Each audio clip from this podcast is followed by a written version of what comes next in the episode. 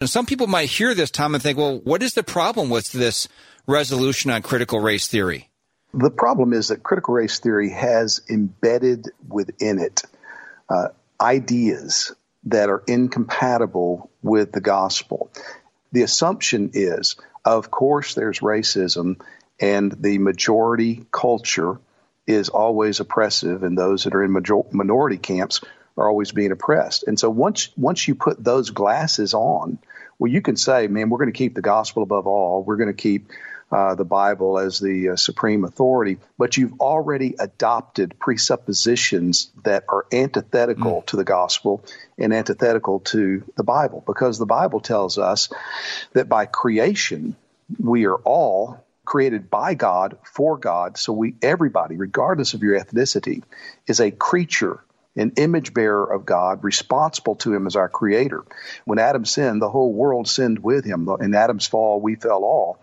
And so by sin, we are all condemned before God, regardless of ethnicity, regardless of uh, where we are in the historical timeline, regardless of whether you're male or female, or it doesn't matter, you're, you're a sinner before God. And then by God's grace, through Jesus Christ, when you turn from sin and trust Christ, you are uh, united to God in Him, you are in union with Christ, your identity gets changed from whatever you once were. You are now made new. In Him, uh, all things are made new. We are new creations in Christ, which means now because Christ is our Savior, God is our Father, we are all in the family. We are brothers and sisters together in Christ, and that's the most significant thing about us. Critical Race Theory says, no, it's not the most significant thing is where you fall in terms of the power dynamics vis a vis race. So if you're a part of a racial minority, you're oppressed, you're a part of a racial superior, uh, superior group or majority group, you are oppressive. Well, the foundation's wrong.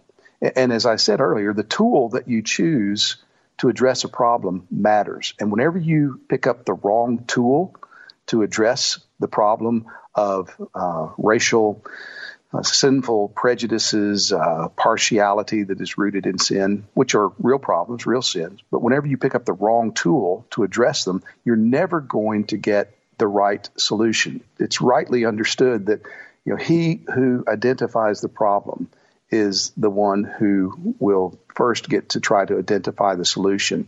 And if you misdiagnose or if you uh, diagnose the problem and then apply the wrong tool to try to fix it, you're going to wind up on the wrong pathway. And it's going to take you away from what the remedy is. What's the remedy for sin? It's a Savior who shed his blood for sinners. And what's the what's the remedy for living well in God's world? It's recognizing we're creatures made in his image who have obligations to him.